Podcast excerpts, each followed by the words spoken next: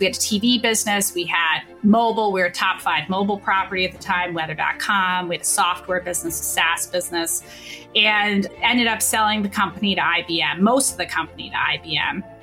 And that whole process was just incredibly energizing and it was intellectually stimulating. We ended up selling all but the TV division.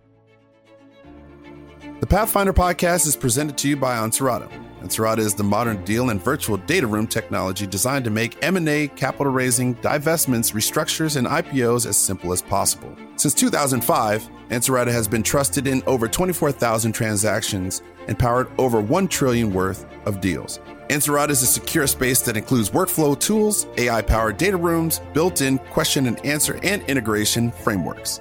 It's the data room trusted by modern deal makers. You can start for free today at Ansarada.com. You know I like a winning team, so say it with me. Ansarada.com for your next winning outcome. Welcome to The Pathfinders, the Modern Dealmaker series brought to you by Ansarada. Now, here's your host, Dhani Jones. Welcome to the first episode of the brand new podcast series, The Pathfinders, presented by Ansarada. This is a show dedicated to deal makers, trailblazers, and we're going to tap into stories of modern deal makers carving paths forward. I'm Dhani Jones, former NFL player, investor, and entrepreneur, and today I'm here to speak with the chairman and CEO of Belong Acquisition Corp and former executive vice president of Bain Capital, Jennifer Deason. Jennifer is here today to discuss her thoughts on what makes a successful deal, the process of running a SPAC, and how she has built a successful career while also being a mother. So sit back relax, and get ready for an exciting first episode of The Pathfinders.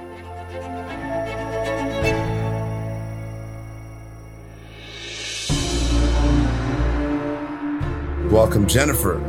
Thank you. Thanks for having me, Dhani. But first, I have to say, I'm so excited to spend some time with you today because, you know, in, in the world of relationships, you know, I went to the University of Michigan, you went to Yale, and then also Stanford but we were ultimately brought together by the greatest university ever. So I, I, know you just want to give big ups and just like complete love to the University of Michigan and Dave Barger, right? I'm sure you do.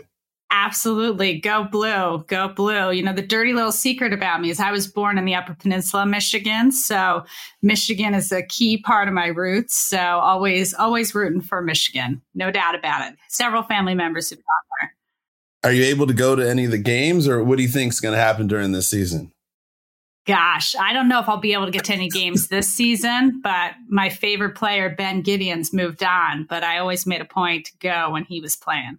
What is it about the University of Michigan that just draws people in? You, you think it's the 120,000 crazy fans that sit on top of each other in the middle of, of the stands? Do you think it's the fact that we were established in 1817 and we basically run everything all across the world? Or, or you think it's just the and blue that runs in our veins that brings people together?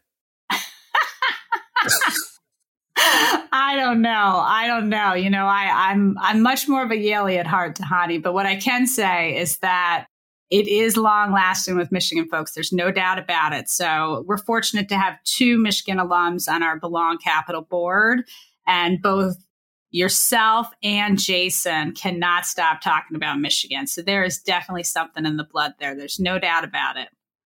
Do you find that that's the same way about Yale and, and Stanford, or does that not happen?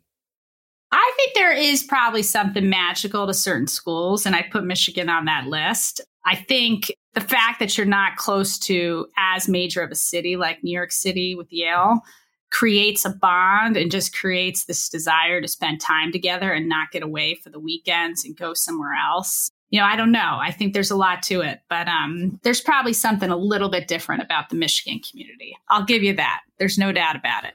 And it also helps that your sports teams are so incredible. You know, it just goes on and on and on. Like I was a swimmer, even your swim team. I mean, it just goes on and on and on. Cross country, steeplechase, football, you name it. You can keep going. You can you can talk about our gymnastics team.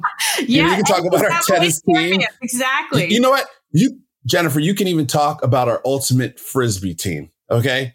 There's not one sport on campus that we do not dominate, both locally as well as nationally. So you know, that's just the way that it's going to be at the University of Michigan. But what about your experience at Yale? How did you go from, you know, living in the cold and oftentimes not connected to sort of the center of the universe, especially in, in the Ivy League world and being at Yale.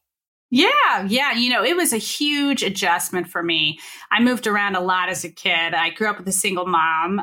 She never went to college. She had me when she was 18 and she had taken a job in Connecticut and she was like, Hey, why don't I was going to high school in Lancaster, Pennsylvania.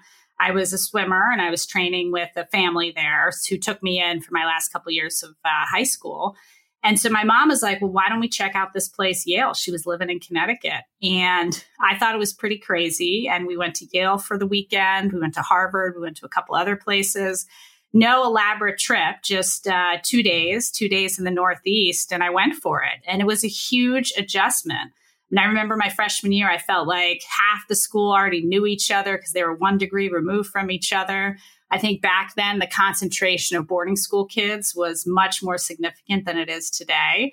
And it kind of kicked my ass my first semester. But then after that, it was just like the gift that kept on giving. It was just an incredible place, incredibly, I think, diverse even back then, diverse perspectives, people from all over the world. Just really, really was a huge formative experience for me. Discovered art history. I ended up majoring in art history I didn't even know art history existed before I got there. I always thought I wanted to go to med school. And then I started taking some of these classes like American Studies and art history and classes that were about our culture and who we are and human beings. And it just totally hooked me. And I don't think if I had, if I didn't have the opportunity to go to Yale, I would have never have discovered these things. So I feel fortunate every day, every single day. Most formative experience in my life. Well, it's kind of amazing as long as we've known each other. I don't think we even talked about medical school. That was the path that I wanted to take. You know, a lot of people think that I just wanted to play football, but I ultimately wanted to be a doctor. But even before I wanted to be a, become a doctor, I wanted to become an artist. But I realized I wasn't going to make any money till I passed on as an artist. So I figured if I become a doctor, I could be just as good as an artist and actually make some money. so, so you know, you end up Yale, uh, you know, at the University of Michigan, and I always think about history. I think that's always sort of a, a critical piece that most people don't spend enough time on because whatever is going to happen in, in, the future has already essentially been written from the past. And if you've been educated, you can kind of predict where things actually might go. And was there a moment while you were at school that you sort of predicted the path of which you'd be on today? Or was there a moment in time as you sort of transitioned out of out of school and into the workforce that you knew the the path that you were going to be on basically in 2021 if you will yeah so i remember this moment in college where we had this dean at the time i think he ended up going to um, run duke dean Brodhead and he gave this speech and the speech was basically about two different personality types. I think this was from Dante's Inferno. And um, I'm probably not doing it justice, but this notion of foxes and hedgehogs. Hmm. And mm. there are people in this world who just get exceptional at one thing and they just nail it. And they're the hedgehogs. They go deeper and deeper and deeper on a topic. And then there's people who are more like foxes who jump from thing to thing, where there's a central thread across all of it, but nonetheless approach life more like a fox. And when I remember when listening to him while he was giving the speech, that's when I started feeling really comfortable in my own skin that I liked science, that I was pre med, but I also loved art history, that I loved different kinds of people. I had the opportunity to go abroad for the first time in my life in college, loved the experience being in different countries and that that would be a more fox like approach to life was probably more my path. And i think i've stuck to that. And you know it wasn't something consciously that i was thinking about as i was listening to him but i think that moment just really allowed me to get more comfortable in my own skin. And this concept of weaving a central thread through my career across many different topics but i know in my own true north how they all interconnect. Mm. I don't think enough people pay attention, even nowadays, to those threads that actually sort of bind everything together. And I was trying to think about the the quote, "Jack of all trades, master of none," that actually is only sort of a part part of a quote, right? Right. The other part is jack of all trades, master of one, but oftentimes better than than one, right? And so a lot of times people don't realize that we cut off certain thought processes. We we change the perception of certain phrases when in actuality, like the, the real reason was it's okay to understand and be a little bit more broad in the way that you think about things because that actually adds value to your perspective. Like that's diversification, right? You know, people talk about diversity in terms of people. Yes, it, it is people, but it's also where people come from and what people have seen. That's how you add value. There's actually some studies that have also talked about, you know, when groups that have worked together, much like all the boarding school kids that ended up Yale, they might work together and they might be really, really successful at the very beginning, but then ultimately they'll, they'll trail off.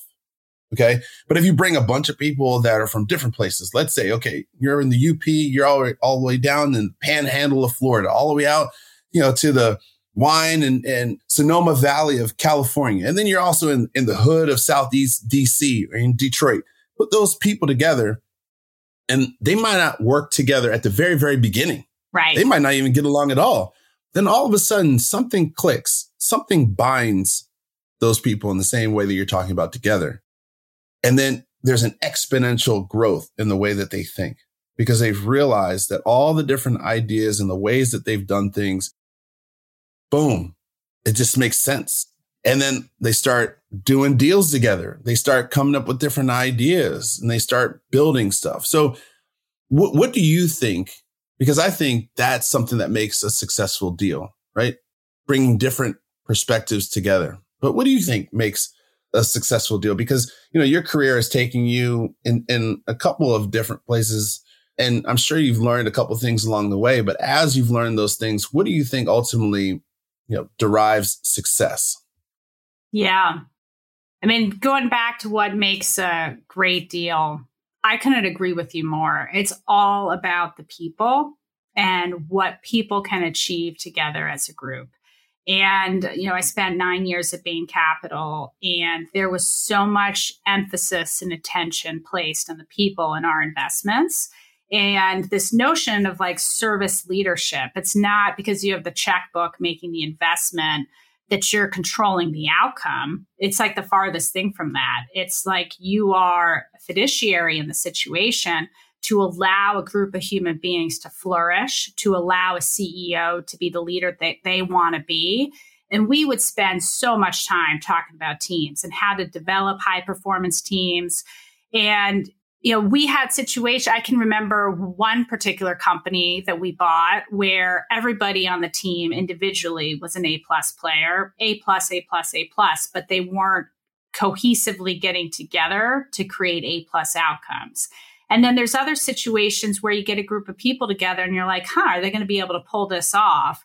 And that, you know, mm. intangible connectivity just totally takes off and flourishes. And the team achieves things they never thought they could achieve before. Obviously, like some of the fundamentals of a great deal in terms of buying at the right price, making sure it's a huge market opportunity making sure that the company has a strategic moat. It's a really defensible position in a few areas, and those can be well defined. But ultimately, it comes down to the people. There's no doubt about it in my mind. It's a people driven mm. business um, in every regard. What's been the most exciting deal that you've you've worked on? And and don't get into belong because I I, I want to talk about that in, in, a little bit. But you know, during your days at, at Bain and as you transition to to other companies, what was one of the most exciting deals that you were a part of and what did you learn from it? Yeah, I mean, I think there's two that come to mind and they're completely different career stages. You know, one was back when I was 25 and I was working at eBay. And eBay at the time was still relatively small. It was a couple hundred people. It had just gone public there was this focus on how do we expand into different geographies and do we invest, do we buy, or do we actually build in a country? So that was an area of focus for me of looking at different geographies like Germany or China or Latin America and trying to figure out the path forward or laying it out for the executives to make the decisions that were needed. And we decided we wanted to invest in Latin America. And I had not yet been to business school you know, I was just drinking from a fire hose, learning like crazy. It was the most unbelievable experience. So we get down, um, we fly in a plane down to Buenos Aires, and we meet these two teams, DeRemate and Mercado Libre, which were the two kind of nascent auction companies in um, Latin America. They were just getting started. I remember meeting this guy, Marcos, who was the CEO of uh, Mercado Libre, and he was like, I I want to really drive auctions and e-commerce for all of Latin America. And at the time, he had this tiny, tiny little business, and his dream was so big and it was infectious. And he had just graduated from business school. He had just started this company, but there was just this infectious quality to him. And these two companies had this incredible rivalry. All these guys had gone to school together forever. And we ended up investing in Mercado Libre. We ended up investing in Marcos. And to this day, I think about that experience and just the vision that he mm. had. And, you know, I think at the time he maybe had 20, 30 people in his company, but he had such a huge vision and thinking about investing in people and the potential of people that's just always stuck with me. And now today, Mercado Libre is one of the biggest companies in all of Latin America. I think it's, I, I can't, I haven't even looked at the market cap lately, like $60 billion plus. I think he's one of the richest people in Argentina, but it has nothing to do with that. It just has to do with the vision and the passion and what really stuck with me, just being a part of that experience. It was just awesome. Another deal that I always think about is um, selling the Weather Channel. So when I was the CFO of the Weather Channel, the Weather Company, um, we had rebranded it the Weather Company because we had different assets. We had a TV business, we had mobile. We were top five mobile property at the time, weather.com. We had a software business, a SaaS business, and ended up selling the company to IBM, most of the company to IBM. And that whole process was just incredibly energizing and it was intellectually stimulating. We ended up selling all but the TV division. So we had to separate the company into two pieces, but also just the longevity it gave people in terms of their careers and a life beyond and a life inside of IBM for our product team, for our weather um, forecasting team, the PhDs who really made everything happen at the company. And to know that they landed in a great place at IBM that really supported the business. And that was just awesome. I mean, we had this. Uh, I always say I hosted a wedding where IBM took interest in potentially acquiring us and the Hyatt across from Grand Central I think we hosted maybe like 20 breakout rooms with everything from meteorology to tax and this whole army from IBM who acted so swiftly and efficiently. And it was just awesome. It was so awesome to know that so many people were so engaged at that moment and thinking about the next chapter for the weather company. It was great. It was really great. So, totally different deals, nonetheless, two that really stuck with me. You know, one of the things that's amazing about the weather company or the, the weather channel or just the weather in general is I think a lot of people don't realize so many applications that we run on a daily basis have the weather in the background that is a, a predictive tool to get people to do certain things. And, and I didn't even, I didn't even know that, that there's, there's so many different people that plug into the API of the weather channel that changes the dynamic of so many different applications. But that's, that's a whole different route. But I do think that the Mercado example that you gave was sensational because that in- infectious sort of positive attitude that he had as a leader within a business really allows a, a deal to sort of thrive because there's definitely going to be moments in time where things just don't work. Yeah.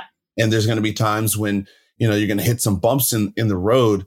And if you have that leader right? If you have that person that is going above and beyond and only thinks about how things are going to get done, not how things should have should have been done and you know what might have happened, but is just kind of thinking about moving forward, he wouldn't get to that 60 billion dollar market cap of where he is right now and be leading in Argentina an amazing business. So what about deals that go wrong?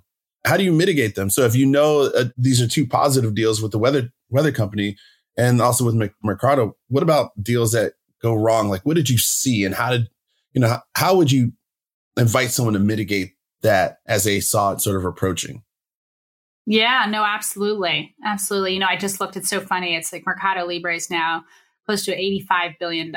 It's pretty amazing. Sorry, everybody. We were off by 25 billion, but we're back on track.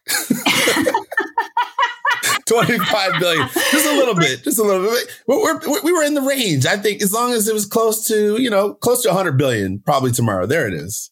Absolutely. Absolutely. Well, you know, I think a lot of times these things are not black and white, a good deal or a bad deal. You know, I think if I think about the weather company, the weather company had this next chapter and this next opportunity at IBM.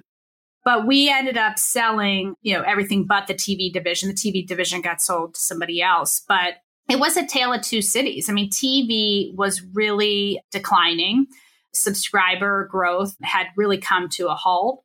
And this was back in the 2014, 2015 time period where cord cutting was really beginning. And so we had mm. a tale of two cities. We had the mobile business growing like crazy, but we had the TV business suffering declines and realizing that those declines were only going to um, accelerate. So we had a situation where Verizon had dropped us, DirecTV had dropped us. I mean, these were existential kind of crises for us. And what the real focus from a leadership perspective was was investing in the future. To your point about focusing and just driving ahead, the future of mobile, the future of digital, future of data, applications with data. So we um, started running tests with Walmart of weather triggered advertising. So being able to really serve ads to humans as to whether it was dry heat or humid heat. Is it better to serve an ad for a popsicle or an ice cream? And being able to do that with Walmart groceries. So to your point around weather and weather data, I mean, we were living that. So the company ended up being in a real structural moment. And i think that's what's so exciting about media and technology is it's so fast paced and it's so dynamic that from 2008 when bain capital made an investment in the weather channel to 2016 there was a massive shift towards data a massive shift towards digital and TV was really going through a big change and a big transformation. And even to today, you know, in TV, everything continues to change at a faster and faster and faster rate. So that deal, I give that as an example because I think there isn't good versus bad. There's really a continuation and a spectrum in terms of deals. Mm. And it's good to just kind of think in that moment of time about how to best change the trajectory wherever possible and think two steps ahead. Yeah, it just seems, know, I'm sure as your career days at Deutsche Bank and, you know, Bain and, you know, working with the weather company, technology has changed significantly. How do you feel as though that's disrupting the deal making process and legacy practices? Because when there wasn't that data out there, when there wasn't that information out there, people operated on a, on a different wavelength how do you think they are operating now versus how people operated before? Yeah, so I started my career in the mid 90s and I started at Deutsche Bank. It was Alex Brown at the time, but they got acquired by Bankers Trust and Deutsche Bank super fast. And at that point, Netscape had just gone public. The Valley really um, was in a moment in terms of a lot of IPOs, not too dissimilar to today. And I felt quite fortunate that that's where I began my career. And at that point in time, innovation and the speed of innovation was just the pace was accelerating, but it's nothing like today. It's nothing like today. And so when I think about the evolution, there's obviously an evolution and ups and downs and valuations of companies and the frothiness of the markets. But there's also a challenge in really creating a sustainable moat for a company because the pace of innovation and technology is happening mm-hmm. so quickly. At Sotheby's, I ran strategy and we focused a lot on jewelry and e commerce and jewelry. And if you think about even jewelry today, we've gone from you know, offline jewelry to Blue Nile feeling like an incumbent to Brilliant Earth just having their IPO last week, a business school classmate. Unbelievable story to Mejuri getting to 200 million almost of revenue in, you know, just a handful of years, just innovation in that one e-commerce category is happening so quickly. And that's like one example of so many. I mean, it's not even discussing cloud computing or SaaS or all of the different elements of technology. So I think it's harder and harder to find a moat right now that's sustainable, that's going to stick for a really long time. And that's something that I'm continually thinking about. You know, and also just from a deal sourcing perspective and what technology has done there. Like there is no information that is secret information anymore. And the predictive trends and mm. insights that you can get from LinkedIn and where people are going on LinkedIn to where people are clicking on the internet. There's an ability to forecast and and really predict what the future holds with data sets that are just happening digitally. And then the ability to really develop a pipeline as an investor and be able to quickly go out there and reach prospective investments and using technology to do that. I, I think we're only at the beginning of this, but I think this whole world just continues to change at a faster and faster pace as each year goes by. It's pretty remarkable and incredible. The Pathfinders podcast is presented to you by Ansarada Ansarada is the modern deal and virtual data room technology designed to make M&A, capital raising, divestments, restructures, and IPOs as simple as possible. Ansarada has just launched Freemium with the world's first online data room quote. Now you can get a free data room and quote in just three clicks, just 15 seconds. There's no need to wait. Get your room open straight away, no matter what stage you're at. Deal marketing, deal preparation, or due diligence. And here's the best bit Usage fees only start when the deal goes live. All the top M&A firms and investment banks are jumping on it. That's because there's no risk, just reward. Pretty cool, right? Check it out at ansarada.com slash quote. You know I like a winning team, so say it with me. Ansarada.com for your next winning outcome.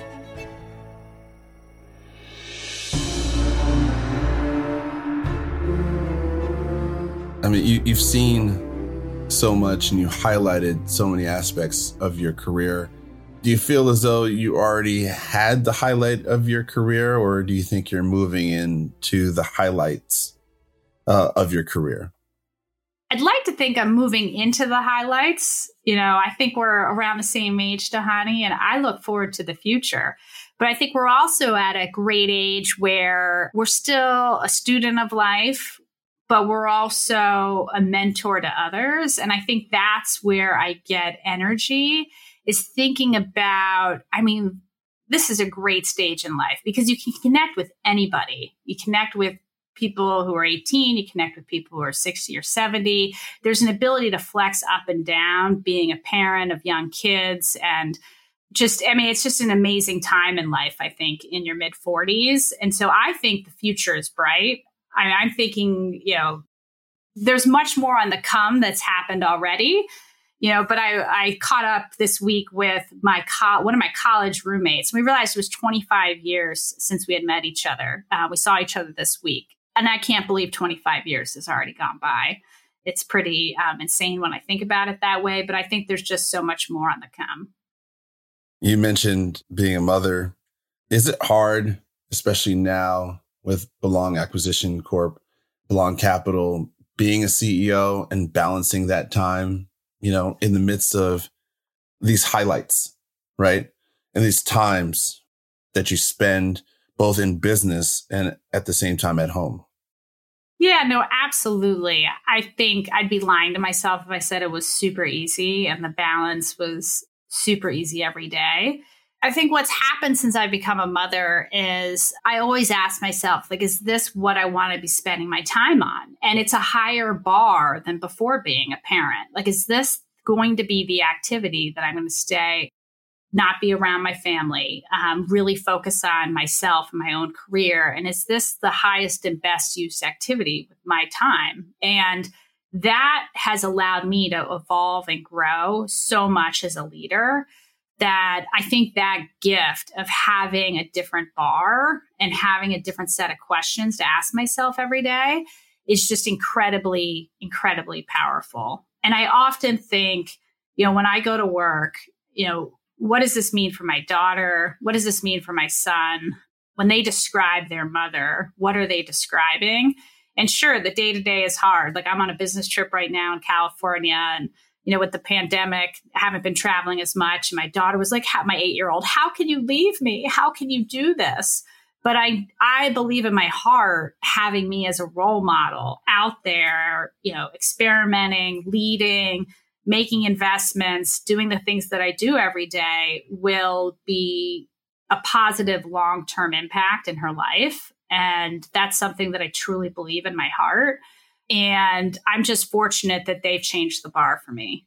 And that's allowed me to make career changes and decisions. I don't know if I'd be an entrepreneur right now without being a mom, because I think being an entrepreneur is something that I'm super, super proud of.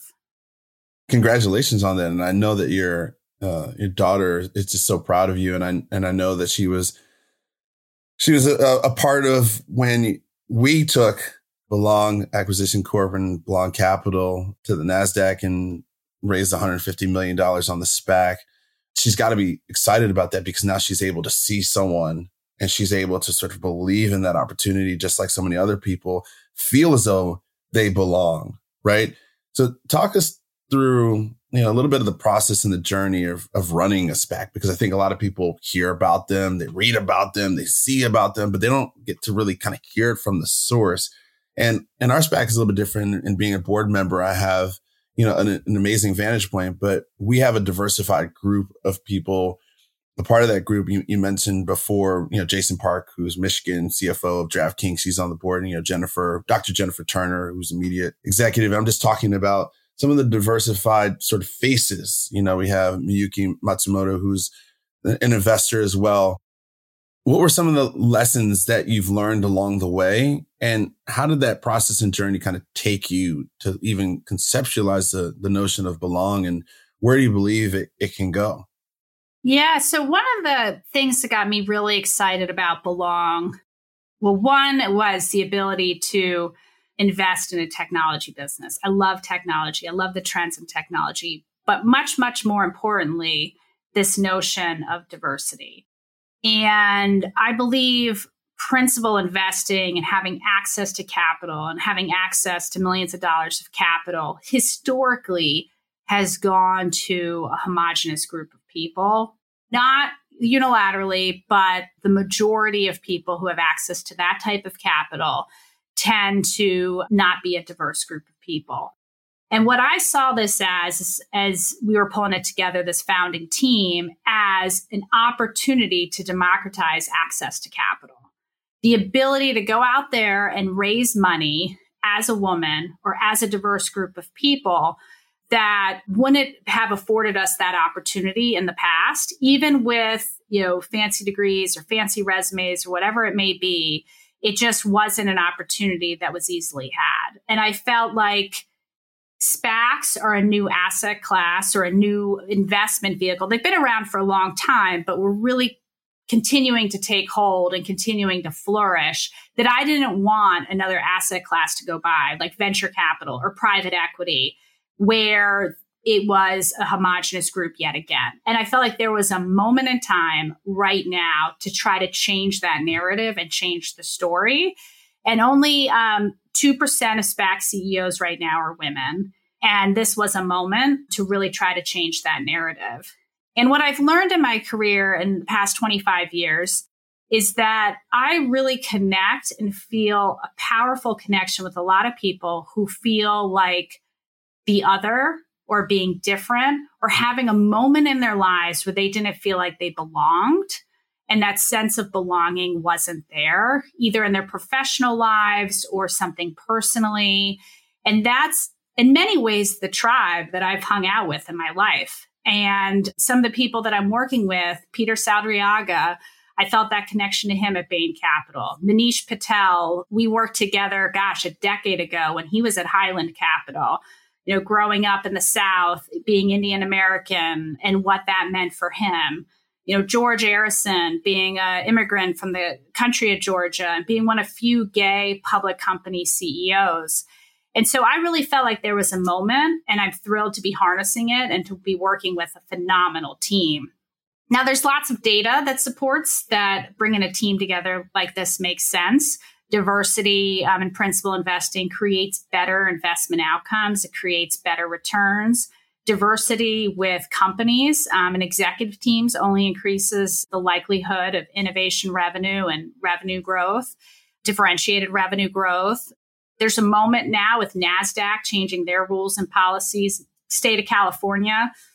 So we are in a true moment here, and I wanted SPACs to really be a part of this moment. And I'm thrilled to be doing it with just an awesome, awesome group of people. And I think it's a gift that keeps on giving. You know, the example that I always love to give is so George is a member of our founding team. He's public company CEO. He's got two gorgeous young boys with his husband, um, and Amy Cappellazzo, who's on our board, um, a rainmaker and an incredible deal maker in the highest end of the art world. She too is gay. And when um, Belong started launching, we basically members of the gay community came out and reached out to us and just said, let, let us help you however we can. And I would have never have had that experience without George and Amy. And Gaingels, an organization of angel investors supporting the gay community, came out and wanted to help us. And I give that as an example of, as an investor, that only broadened our aperture. It gave us greater sourcing, so to speak, in the analytical sense. But from the heart perspective, that's the head. But from the heart perspective, like how awesome is that? Mm. I mean, how awesome to know that there's this kinship and this connection with one another. And we see that as we look at targets for Belong. And that, from a heart perspective, is just incredible. And I feel fortunate to be a part of that every day, every day. I feel fortunate to be a part of the team as well. I'm sitting as a board member because all of the ways that you think about as a CEO are the things that I think about and bringing people into a space where they feel as though they belong as being people that may not have felt as they belonged in other places now does define this new asset class. And I believe that there's only tremendous upside and there's only going to be amazing celebrations as we identify that company. So, you know, as we move into the, the meals and deals, what, what's going to be your um, favorite place of celebration for winning that deal, right? Is it going to be a, a restaurant, a bar? It's going to be a party or people. It might, it might have been something from the past, but you know, as as belong searches and we close in, where are you going to take us? Where are we going to go hang out? Ooh, ooh, I got to figure that out. I mean, the point of diversity and diverse thinking, Dhani, is I know this is going to be something that you're going to have a lot of ideas on. And so when we close that deal, we find that deal, I'm going to call you up and be like, what do you think? Because I think you're going to have some pretty awesome, awesome ideas. I mean, from my vantage point, I just want a moment to reflect and pause as a group and talk about what it means. Everybody has the opportunity to talk about what it means for them why it's important and just have that moment because we're always rushing from one thing to the next. And I just want to have that moment. So if that moment is at a great restaurant in New York City, or if that moment is at a Michigan tailgate, whatever that moment is, I just want to make sure that we celebrate together. And what's great is, uh, I know that people like yourself are going to have great ideas on how best to celebrate. And I just can't wait for that moment to really be celebrating together. I think going to a Michigan football game and celebrating at a tailgate is a tremendous idea. I I actually I love that idea. Okay, so we're just gonna have to put that right at the top of the of the list. Jennifer, thank you again. That's all the time we have for today. But I want to say thank you for discussing your career and what it takes to ultimately be a Pathfinder. Not to mention, it was great to hear about everything that you're working on, including Belong Acquisition Corp. Thank you. Talk to you soon. For everybody listening, be sure to listen out for our next episode. And don't forget to follow us on Apple Podcasts, Spotify, Stitcher, or anywhere you find your favorite podcast. I'm Dhani Jones, and thanks for listening to the Pathfinders from Ansarada.